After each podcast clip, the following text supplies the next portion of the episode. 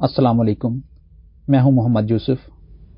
آج بات ہوگی ایف اے ٹی ایف یعنی فائنینشیل ایکشن ٹاسک فورس کے حوالے سے قومی اسمبلی میں پاس کیے جانے والے بل پر۔ امریکی مطالبات پر گھٹنے ٹیکنے کا سلسلہ جاری ہے اور باجوہ عمران حکومت نے اگلے امریکی مطالبے کے سامنے بھی سر جھکا لیا اور قومی اسمبلی سے میوچل لیگل اسسٹنس بل دو ہزار انیس کو پاس کر لیا۔ یہ bill F A T F کے مطالبے پر پاس کیا گیا، جس کے تحت پاکستان کسی بھی ملک کو پاکستانی شہریوں کے بارے میں ہر طرح کی مجرمانہ سرگرمیوں پر ہر طرح کی قانونی مدد مہیا کرے گا۔ یہاں تک کہ اگر اس ملک سے پاکستان کا اس نوعیت کا کوئی معاہدہ نہ بھی ہو، اس قانون سے عملاً پاکستان کی وزارت داخلہ کو امریکی ایمبیسی اور امریکی وزارت خارجہ کے براہ راست ماتحت کر دیا گیا ہے۔ ان امریکی مطالبات کی پیروی بظاہر آئی ایم ایف اور ایف اے ٹی ایف جیسے اداروں کی شرائط کی تکمیل کے نام پر کی جاتی ہے، جو امریکہ اور مغرب کا جنگ عظیم دوم کے بعد دنیا پر اپنی حاکمیت قائم کرنے کے منصوبے کا حصہ ہے اور ان جیسے اداروں، بشمول اقوام متحدہ، ورلڈ بینک، عالمی عدالت انصاف، مختلف کریڈٹ ریٹنگ ادارے، لبرل آزادیوں کے محافظ ادارے اور نام نہاد بین الاقوامی قوانین کے باعث عملاً ہمارے ممالک ان طاقتور ممالک کی چراگاہ بن کر رہ گئے ہیں، جو ان اداروں کو کنٹرول کرتے ہیں۔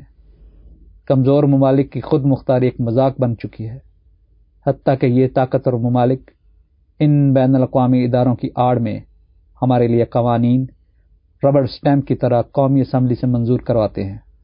مگر نہ پابندیوں اور بلیک لسٹ کرنے جیسی دھمکیوں کا سامنا کرنا پڑتا ہے۔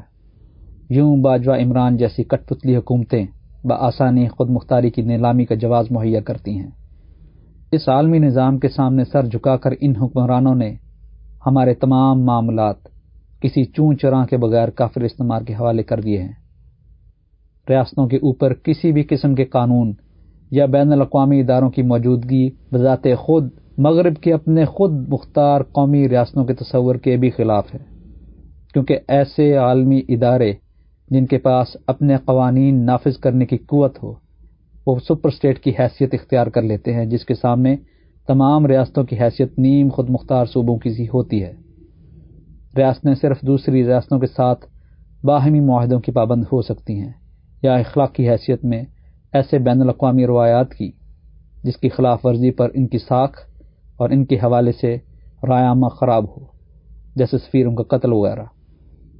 اسلام کافر اتھارٹی کے سامنے جھکنے کو حرام قرار دیتا ہے، جس کی مسلمانوں کو ہرگز اجازت نہیں۔ اور جیسے کہ اللہ سبحانہ و تعالیٰ ارشاد فرماتے ولی اجل اللہ فرین المنین سبیلا یعنی اللہ نے ہرگز کفار کو مومنین پر کوئی غلبہ عطا نہیں کیا۔ حتیٰ کہ جس حلف الفضول معاہدے کی توثیق کی خواہش رسول اللہ صلی اللہ علیہ وسلم نے بعد از نبوت فرمائی۔ اس طرح کے کسی معاہدے میں بھی کسی کافر اتھارٹی کے نیچے کام کرنے کی اجازت نہیں۔ دنیا ظلم سے بھر چکی ہے۔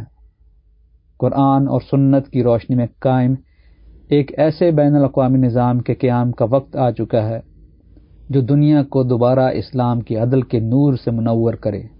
اور مسلمانوں کے علاوہ کون ہے جو اس اعزاز کا مستحق ہے؟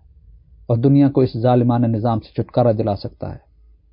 آج پاکستان کی افواج میں موجود چند مخلص افسران، سلطان محمد الفاتح کی بہادری، ویژن اور باریک بینی سے منصوبہ بندی کرنے کی عادت کی پیروی کر کے اس نظام کا تختہ الٹ کر خلافت قائم کر سکتے ہیں۔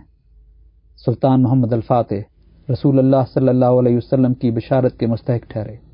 تو افواج پاکستان میں ان کے نقش قدم پر چلنے والے کون ہیں؟ جو رسول اللہ صلی اللہ علیہ وسلم کی خلافت کے دوبارہ قیام کی بشارت کو پورا کرنے کے اجر کو سمیٹیں گے۔ اگلے پروگرام تک محمد یوسف کو اجازت دیجیے۔ اللہ حافظ۔